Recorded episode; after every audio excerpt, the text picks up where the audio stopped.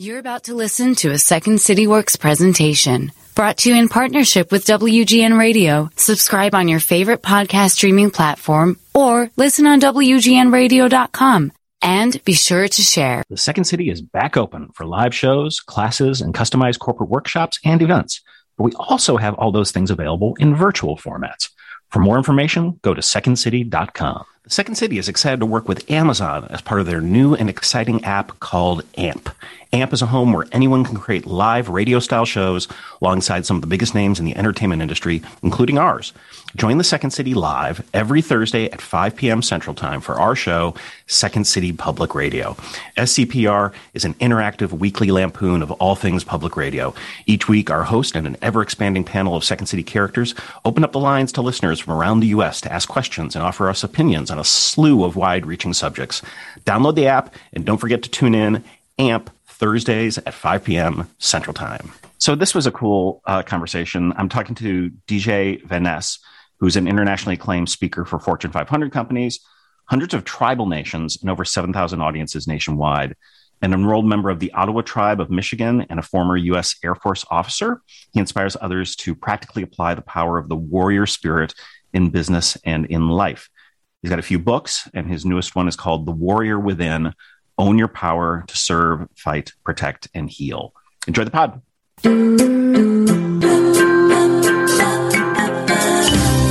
The Second City is a world famous comedy theater, and it got so famous because it has produced generation after generation of comedy superstars. That didn't happen by magic. Second City's improvisational pedagogy fuels great performance, and the same practices that made stars of everyone from Bill Murray to Tina Fey can be applied for success offstage, at work, at home, and in the world. I'm Kelly Leonard, Executive Director of Insights and Applied Improvisation at the Second City. This podcast is about collaborative conversations, seeking connections, and finding a better better way. This is getting to yes and.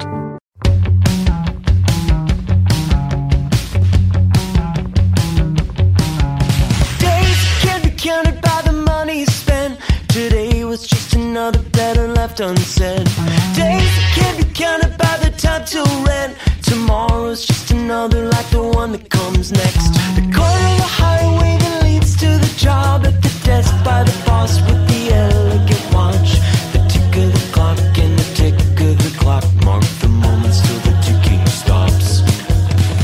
DJ Vanas, welcome to the show. Thank you, Kelly. Good to be here. Uh, you open your new book by writing, quote, I grew up thinking that a warrior was a bright, shiny, iconic figure that was always brave, always strong, needed no help or encouragement from anyone, and always had the right answers. Warriors didn't cry, screw up, stumble, or experience fear or pain. This was a person beyond needing anything but the next worthy challenge. This, of course, was all BS, end quote. Yeah. So, wh- what is fact versus fiction when it comes to warriors? Oh my gosh, great question right out of the gate. Um, first of all, I did grow up that way. And until I started learning what it meant to be a warrior in our traditional ways in my tribe, that was the image that I had. And it was based on the, the Hollywood stereotype, you know, the sweaty, chiseled figure that you know, walks down the street and shoots bazookas and bullets and knocks down buildings and, you know, occasional surly looks at the camera. And what I learned in our traditions, in, in our tribal traditions and in traditional ceremony and from my elders was that warrior role in our tradition was very different. Hmm. Uh, we call warrior uh, a warrior Ogichidaa. And that term has nothing to do with what we see on TV or in movies. It was somebody who was dead, who basically uh, use their creator given talent and ability and develop that over a lifetime so they could be an asset or a benefit to the tribe that they served. Hmm. It was somebody who's willing to fight for something bigger than self, somebody who is willing to lead by example, uh, somebody who asks a question, uh, not what could I get, but what can I do for someone else? And at the, the heart of it all, it was somebody who dedicated their life, their purpose to service. Uh, that was really what it came down to uh, in the end. And it was somebody who was not above you know, beyond pain or, or needing help. We all need that. Uh, we need warriors uh, who can sustain in that fight of serving other people well and making a good impact. What we don't need is martyrs. Hmm. And that's what happens. We push ourselves into a corner when we don't ask for help. We don't ask for outside answers or assistance. We've got this. If it's, if it's up to be, you know, if it's, if it's going to be, it's up to me. And that gets us into hot water really quickly. Um, so I, that's that's what the whole book is about. Is it's okay to get that stuff because that makes us a human being. It doesn't mean that we can't be awesome at who we are and what we do. It just means we shouldn't be doing it alone.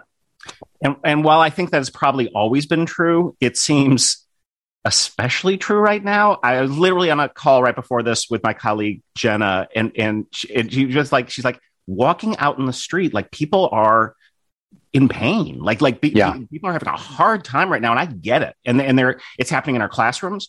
My wife yeah. is a college professor. It's happening there. And your book kind of starts at this place where you're feeling particularly broken, but but someone who has got a lot of achievement. You you were kind of period when you were you were an active duty Air Force captain, starting a family and a new business, and it was making you yeah. sick. Can you talk about it? That? Was yeah, yeah. Uh, running around with your hair on fire will lead you to nothing but a health crisis. Uh, it's it's one of those things that I try to do it all.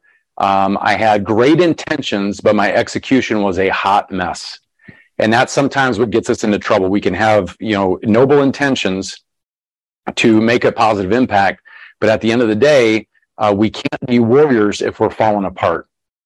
And that was a painful life lesson, literally, uh, that I suffered through during that time because I thought I could do it all. I could do it all today. And I went until my body just had a complete revolt. And I woke up with what I thought was a heat rash, and it was the shingles. Mm. And, um, I, you know, the doctor I saw had been practicing medicine for almost 30 years. And he, he basically looked at me point blank and he said, What are you doing to yourself? Hmm. Uh, this is something you get later in life when your immunities aren't as strong, not something you should be getting at your age and your stage. And it, it got my attention. Um, but it made me realize that, uh, you know, I, one of the things that we are, are taught by our elders is the outdoors are our greatest classroom. Nature would teach us about everything. And, and one of the things that nature teaches us is we're a lot more like bees and ants as human beings than we are like eagles. We need each other. Uh, we're better when we're with each other. Well, let me caveat that when we're with the right people, yeah, um, we're stronger, we're more effective, we're sharper, we're more resilient. And, and yet when we get stressed out and anxious, that is the time that we are most in need of reaching out. And yet it's the time that we are least likely to do so, which really kind of boggles the mind. And we kind of have to overcome that programming. That's the moment we really have to reach out uh, because we all need help. We all struggle. We're, we, you know, this past two years have just been nuts for everybody and everybody's hurting in some way. Everybody's emotionally compromised. So this is where we need each other the most it's interesting. I, I don't, these podcast tapings are not timed in any way, right? Publicists reach out to me and, and I've now been, you know, in this community enough that they know who, generally who I might be interested in. Yeah. And so there's an uh, economist that uh, I'm interviewing in a couple of weeks, uh, Russ Roberts. He's got a uh, econ uh, pod that's very popular and his book is called Wild Problems. And basically his contention is even though he, he is a scientist, he's like any of the big any of the big questions the big problems like should i get married? Should i have kids? You can't solve that through scientific method. You can't because it's not rational. Now, having right. children is not rational right. right? It's it's for for myself i'm sure for you one of the best yeah. in, our, in our lives. Um, but that and that's what your book seems to be getting at too because like one of the things you say is a warrior doesn't go at it alone. Right. And like none of us do. And i think that is a it t- took me a long while, and and I, am curious about this if that's with you, but it took me a long while to sort of realize that I was so hell bent on individual freedom, not realizing like I need everyone, and and everyone needs me. Like we right. do this together. Yes, yeah, mutual support, and, and yeah, that's what I say in the book. Warriors never fought alone, and and we shouldn't. You know, our traditional warriors didn't fight alone. Why? Because when you're alone, your effectiveness diminishes tremendously you know, it's it's what can you do with one finger? I have this in the book. What can you do with one finger? You can point at somebody, poke your eye out, pick your nose, give somebody the finger, but you can't open a doorknob. You can't take a jar off a pickle, you know, pickle jar. Uh, you can't hold somebody's hand. You know, this is things that we do better in a collective. And that's why our warriors never fought alone. If you want to be brave, surround yourself with bravery. You know, um, you want to be strong, surround yourself with that. We get to choose the tribe we surround ourselves with. And we need to do it by, you know, on purpose and with purpose because it matters. We live in a tough world. And if we are doing it alone, I'm here to tell you, you're doing it wrong. Right, right. And you're violating the laws of nature. Like I said before, we're a lot more like bees and ants. We are social creatures by design. We were made that way. Yeah. Um, Marcus Buckingham was recently on the podcast. And he has a new book called Love Plus Work, where he where and, and this has had come up a few times where where uh, this unlikely idea uh, of of uh, embracing love at work. Uh, you also you say in the book, quote, a warrior leads with love above all else. So Yeah. t- t- again, I think like the stereotype is so driven into us uh, that you would never assume that that's part of what a warrior would be. That was that was the fuel in the tank. You know, our warriors fought for the people that they loved. They defended their villages with their life. They would sacrifice anything that they needed to do to keep their people, to keep our people protected and safe. Um, if you don't love what you're fighting for, why the hell are you fighting for it? I mean, that's really the question at the end of the day. We have limited time, limited energy, limited lifespan on this earth. If you don't love what you're fighting for, why is it even on your radar? Why are you wasting your time with it? You know, and sometimes we put vitriol, we put so much energy and it becomes vitriol when we're putting it into something that's negative. You know, these arguments and, and now it's like, you know, leadership is the loudest voice in the room, you know, and it's become, you know, there's a lot of toxicity. There's a lot of harshness uh, out in the world. I'm, I'm trying to bring, bring benevolence back into especially leadership roles because it's so critical right now. We're hungry for that. But, but that's really the, the key. If you don't love what you're fighting for, why are you fighting for it at all? You know, this is something that when you love something, you're willing to go above and beyond. You're really willing to dig deep into that warrior spirit that we all have and bring that out into the actions that we take every day. If we don't love what we're doing, we're halfway doing it and halfway efforts get halfway results every time. So you're you uh, were part of the Ottawa tribe, and, Yes. and if I'm pronouncing it right, it says uh, Anishinaabe. Anishinaabe. Yep. Anishinaabe. Um, how, how do the tribes differ? Do they differ in large ways, small ways? Yeah, tremendously. Uh, we have over 575 federally recognized tribes in North America alone, Mhm. and that speak 200 different languages and have different belief systems, different foods, different you know uh, Wow. cultures. There's a lot of commonalities, and it and it came from the fact that we were so connected to our environment that there's a lot of things that we we hold in common. Like you know, life is all about balance. Life is all about connection. Mhm. Um, there's power in creation. There's power in working together as a collective because we see these elements, wo- you know, woven throughout nature. And like I said, that's our best classroom. Yeah. Uh, but there are tremendous differences, and that's what makes what I've done over the last 30 years so much of a joy. I mean, I've worked with over 500 tribal nations from Arctic Circle of Alaska down to Florida and from Maine to Hawaii. And I love what I get to do for a living working in our tribal communities because we are all so different. Hmm. Yeah, it's it's those different. I mean, I I I- I believe this certain in our, in our work when we're building ensembles, it's our differences that are our greatest strength. Yes. for the, for the, the reason you said before, because like, uh, we, you know, uh, there's this phrase, of course, you know, you're only as good, your group is only as good as your weakest member.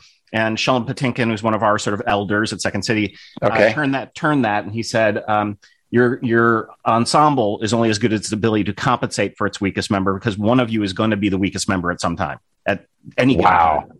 That's So- a great way to look at it. Yeah. yeah, yeah, and it's that that trade off. Um, another thing that struck me, um, I'm interviewing in a couple weeks um, Cassie Holmes, who's a UCLA professor, and she studies happiness, and it's called Happier Hours. Okay. she comes down to saying is happiness is all about time.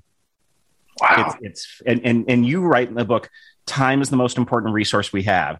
And that's what she's saying. And she's and she's basically saying, look, we have time that we're that we're gonna have to work, we're gonna have to commute, that that you know, we can't get but but the science so far shows that if you can get two hours every day where you can be doing something you love, which could be talking to your kid, it could Yeah. be going for a run, whatever. If you can manage, manage the two hours a day, you you you got a shot. Like that, that's that's that's a very good shot towards happiness. So I'm I'm, I I'm love that. I'm curious, but in your world, when you think about time, and it's clearly very important, what does it, It mean is. to you? Great question, Kelly. I, I, you know, I, I couldn't answer this quickly enough. Yes, the most important thing we have, and we sometimes don't learn that until later in life. Time is where we put our precious time defines every aspect of our lives. It defines our performance. It defines our relationships, our health, our happiness, where we are putting this time. That's why it's not just important we're t- putting it towards the right things. It's absolutely critical. And the reason why it's critical is time is non renewable. You know, we can have every other resource to a great degree is regrowable, rebootable, rechargeable. Mhm. You can have a house that burns down, God forbid, you can build a new one. You can have a job, lose a job, get a new job. Have money, lose money, you can get money again. Uh, you can even have love, lose love, and find love again. That's what eHarmony and farmersonly.com are for, right? It's Mhm. happens all the time. But time is the only thing we spend that we never get back. And so it's critical we're putting it in the right areas of our life and having that time. And I, and I love that idea of having a couple hours a day. That gives us mental and spiritual breathing room. Mm. We live in a chaotic, tough age. Uh, information overload is normal. We're all running around like with our hair on fire, wondering what we're missing out on. You know, that, that term FOMO, fear of missing out.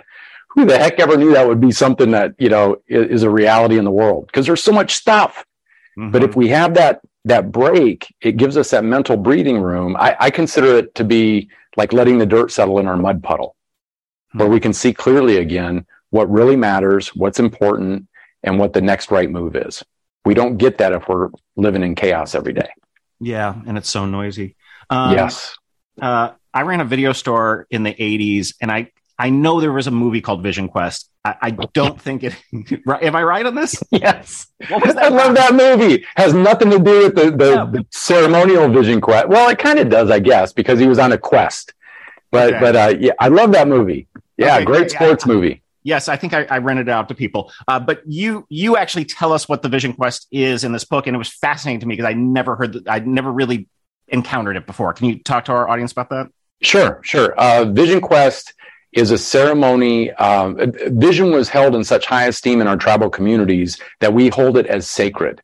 Uh, to have an idea of what our life was all about, what direction we should be taking, how we should be using our, our talents and abilities was, was sacred to us. So we have ceremonies dedicated to figuring out what that is for all of us.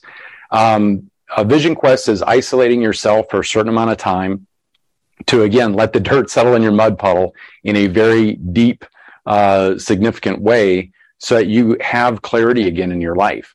And and you know the my spiritual leader was Lakota. Uh, Selo Black Crow was his name.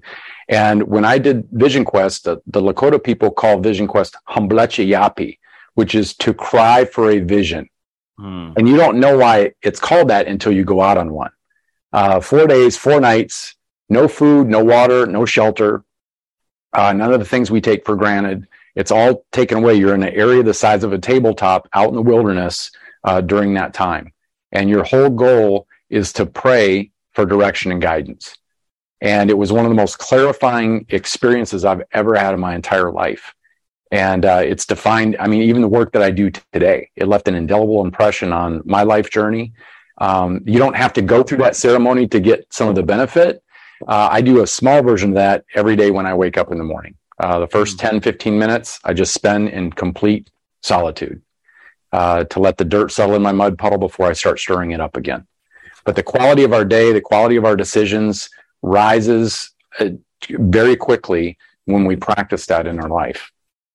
it's ju- it, it- the the the what's so clear to me now is is and I understand uh, why many of us um, fought against our our our institutions that we grew up in. You know, Mhm. I, I I was born. My parents raised me to be Catholic, and I left the Catholic Church, and I think for very good reasons. However, um, by abandoning all the rites and the rituals and the practices, um, we we lose something essential. And I think as much as you write in the book, uh, quote, we're limping out of high school or college with our vision in tatters. That's Yeah. because this no one gets that. Yeah. And, and, and I think you have to experience the pain and the discomfort.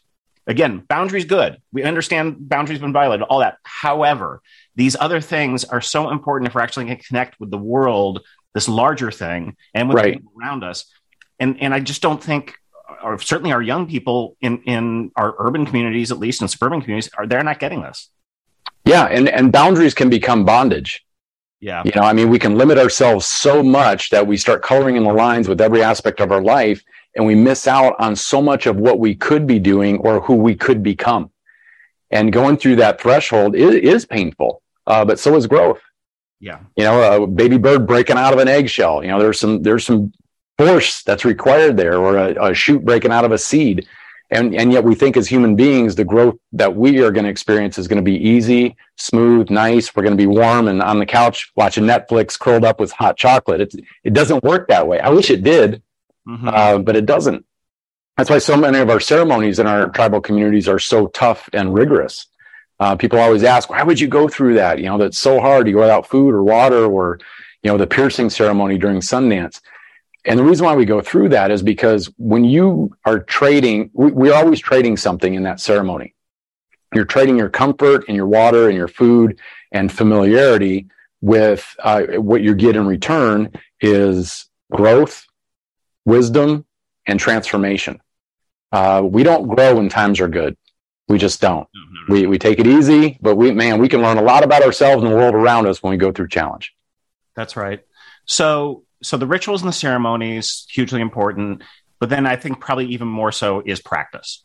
And and that Definitely. is something you talk about over and over, and we do. Like the, the, yes. the, whole thing in improvisation is you you you don't get to be Stephen Colbert up on a stage or Tina Fey or any of those people creating inventive, beautiful comedy with no script unless you are so keenly practiced in listening to the other person, responding to the other person, all those things, that collaborating, all those things that need to happen when those six people get together.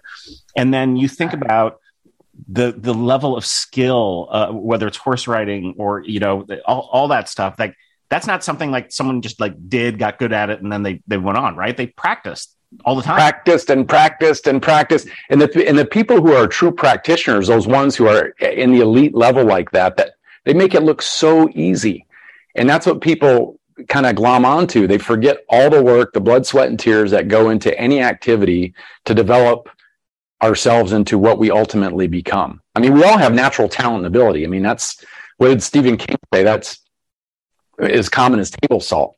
Yeah. What what matters is how we channel that and discipline that to grow it in our own lives so we can actually turn it into something that's an asset not just for us but for the tribe that we serve too uh, that doesn't happen automatically. I, I, don't care how talented and abil- you know how much ability you have. We have to harness the good stuff that we have, or it never grows and develops. How important? I know the answer to this question, but I'm setting it up anyway. Um, it's the importance of storytelling, right? So scientists are yeah. telling us that people learn best through stories, but also we tell ourselves certain kinds of narratives that can be very yes. self-defeating or very empowering. So talk to us a bit about your culture and where storytelling fits in. Yes, I, I, am. I am so proud of you know our tribal culture is all based in an oral tradition. Um, I grew up with a lot of great storytellers. You know, none of our tribes had written languages, so the way that wisdom and information was passed down was you know by sharing it through the oral tradition. So I use a lot of that in my book. I'm a big believer in the story uh, because story is what sticks to our ribs. Uh, it's the things that we remember when we're stressed, when we're you know freaked out. We remember those stories, and you know, I don't remember most of what I took in thermodynamics class at the Air Force Academy, but I remember stories my grandma told me when I was 7 mm-hmm. You know, so so there is power in that, and and I, I love what you said, Kelly, because we absolutely do live up to or down to the stories that we are told about ourselves, and especially the stories we tell ourselves about ourselves. Yeah. Um, but the good part is we can change the story. That's right. And and that's one of the things that we sometimes forget is you know we're told who we are what we're supposed to do but we get to define that and we can we're change not, it we're not trustworthy narrators of our own stories and and and, and not of others uh, that, that, that and so that that but that is something that you and you never stop working on it right i mean as, as i've gotten older we shouldn't we no, shouldn't. It, it, yeah. I think as, as I'm sure you as a young person, when I was a young person, was like, no, you get to a certain person where you ride this out. It's like, oh no, God no. the, the, the, story becomes, you know, uh, in some ways more complex, in some ways less complex, right? Uh, right. The less complex part is you're going back to the things that you were taught in kindergarten, you know, about, about uh, being nice to each other and being kind and right. trustworthy. And so, so, somehow that all fell off the track until you get a bit older and you realize, oh, no, no, that was always the thing that was important. Yeah. Yeah. No, I, I that's a good way to look at it. It gets a lot more simple and a lot more complex. Yeah. Because yeah. we, we deal with new challenges, but the simple stuff, especially as we get older, we start to realize we get that aha moment that the basics are still the basics the fundamentals are still fundamental. And that's why I've always been a fan of traditional wisdom because it's like, oh my gosh, in a chaotic, crazy world where the speed of life is the speed of light, thankfully, some of those basic principles still work great. That's right. So Um, you write in the book also, quote, play releases us from our shackles, end quote. Um, I'm a lifelong theater person. Uh, tell us, tell us about your experiences with play and why you think it's important. We are always at best at our best when we are in a playful mindset. Always, we are more resilient. We we deal with setbacks better. Uh, we're kinder to each other when we're in a playful state. When we start to paint ourselves into a corner and say, "I've got to be perfect. I've got to be flawless," it kills creativity. It jacks up our anxiety. We are harsh to other people because if we don't feel like they're giving us the feedback we need, we start to get resentful. We start to get a little sharp. Um, so being in a playful state is one of those things that as kids, what a gift to start off that way in life. And then as adults, we t- start taking not only what we do so seriously, which, which is okay, but we start taking ourselves too seriously. And that's not okay. It makes us inflexible and stiff and rigid. And we're not able to change when we need to. So we need to put things in our life again on purpose with purpose that allow us to be playful um, to allow us to practice. Uh, That's the thing with comedy and improv. I mean, it's a constant evolution, a pivot, a repivot. But what you don't ever want to do is stop, you know, and and slow down and start because once you do that, you start to question, right? Mm-hmm. Did I make a right choice? Did I? And then all of a sudden, we're living up here, and we're not out here in the playful place anymore. And um, man, I've, I've I've had that experience so many times. I, I'm at my best on stage whether I'm writing or speaking, when I'm in a playful state of mind. And that's one of the things I always remind myself before I ever do a program is this is play. They can't eat you.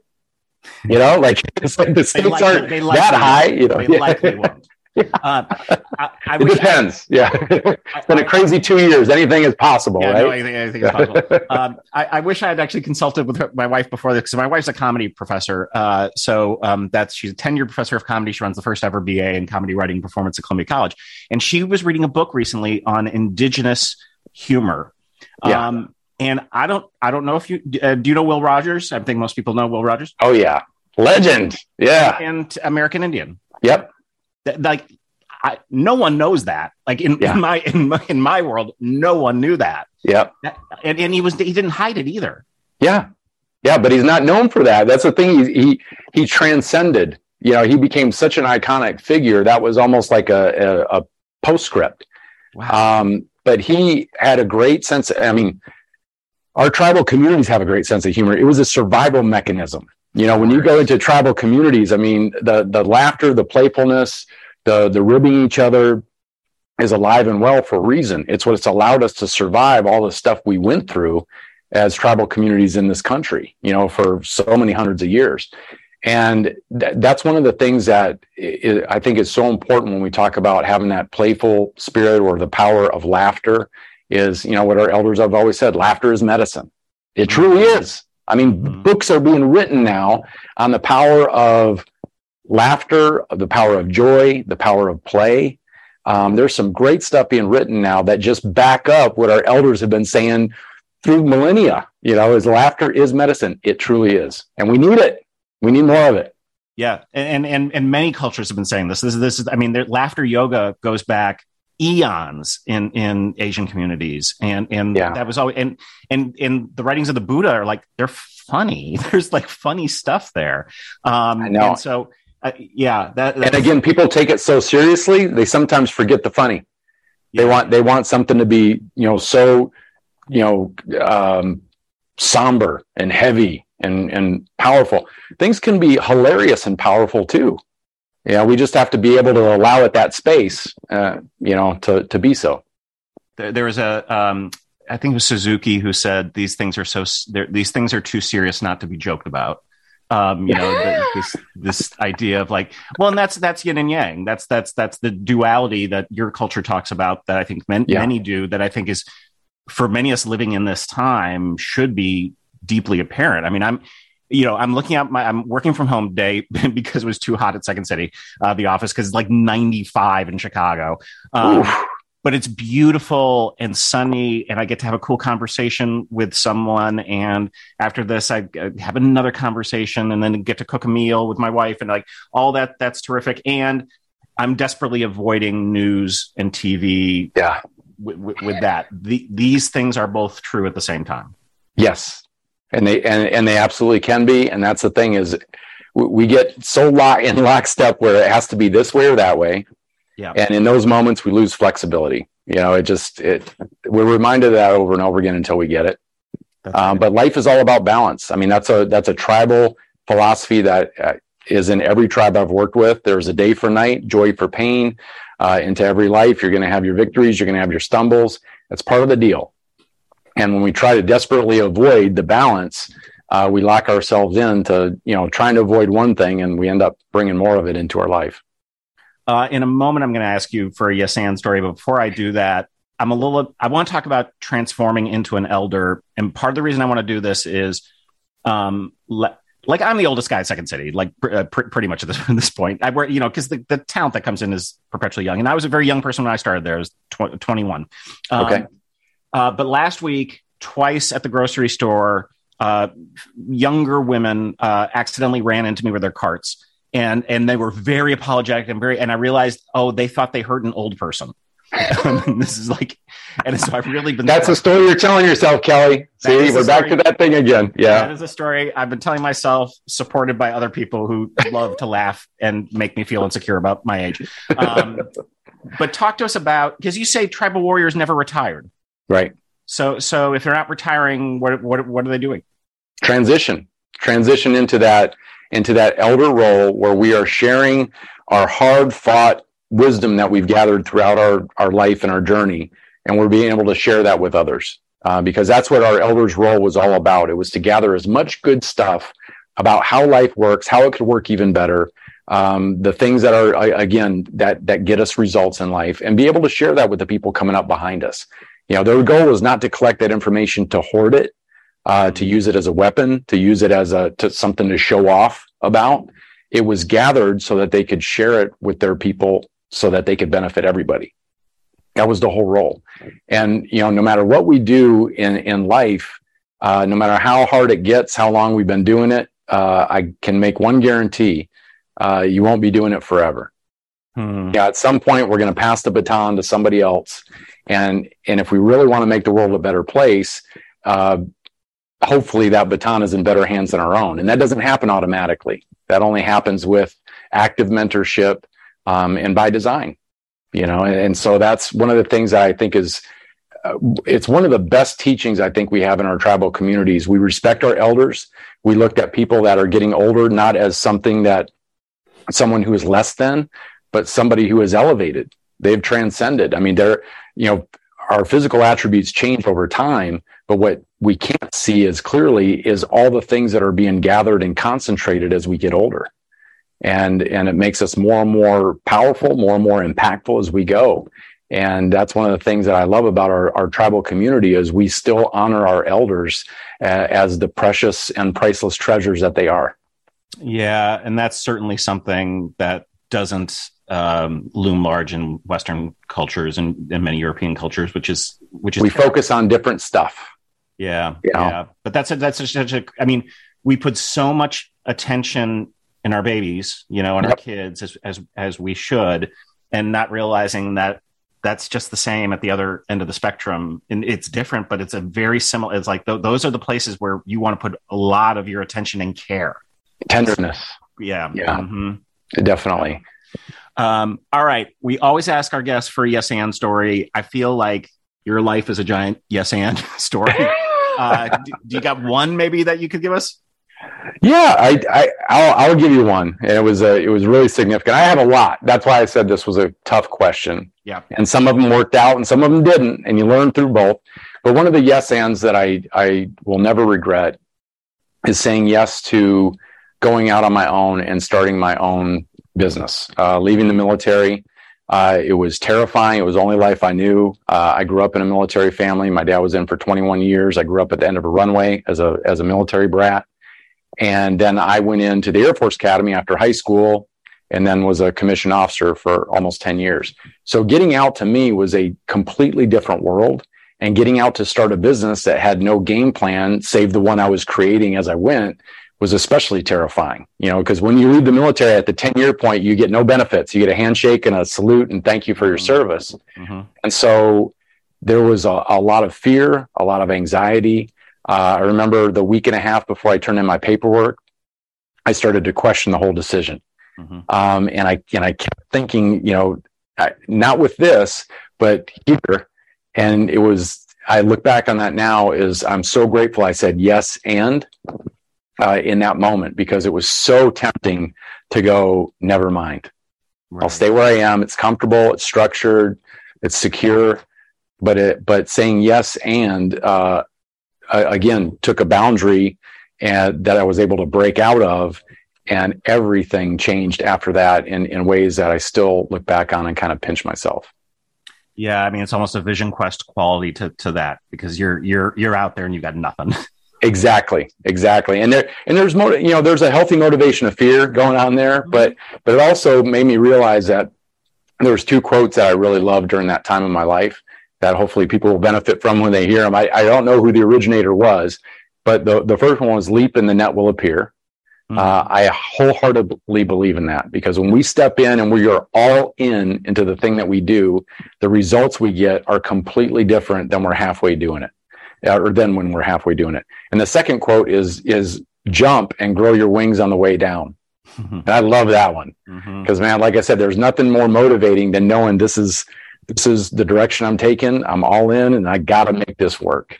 You know, it's amazing the reserves that we can tap you know that that warrior spirit really comes alive in those moments when we are now hard pressed to to make this dream a reality that's right.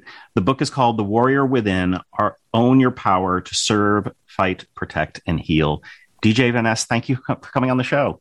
Thank you for having me kelly. I really appreciate it Getting to Yes and podcast is produced by the Second City and WGN Radio. We are supported at the Second City by Mike Farinaccio and Colleen Fahey. Our show is produced by Andrew Harris at WGN. The music that you hear at the beginning and end of the podcast is by Jukebox the Ghost. If you're interested in knowing more about the Second City, you can log on to secondcity.com or email us at works at secondcity.com.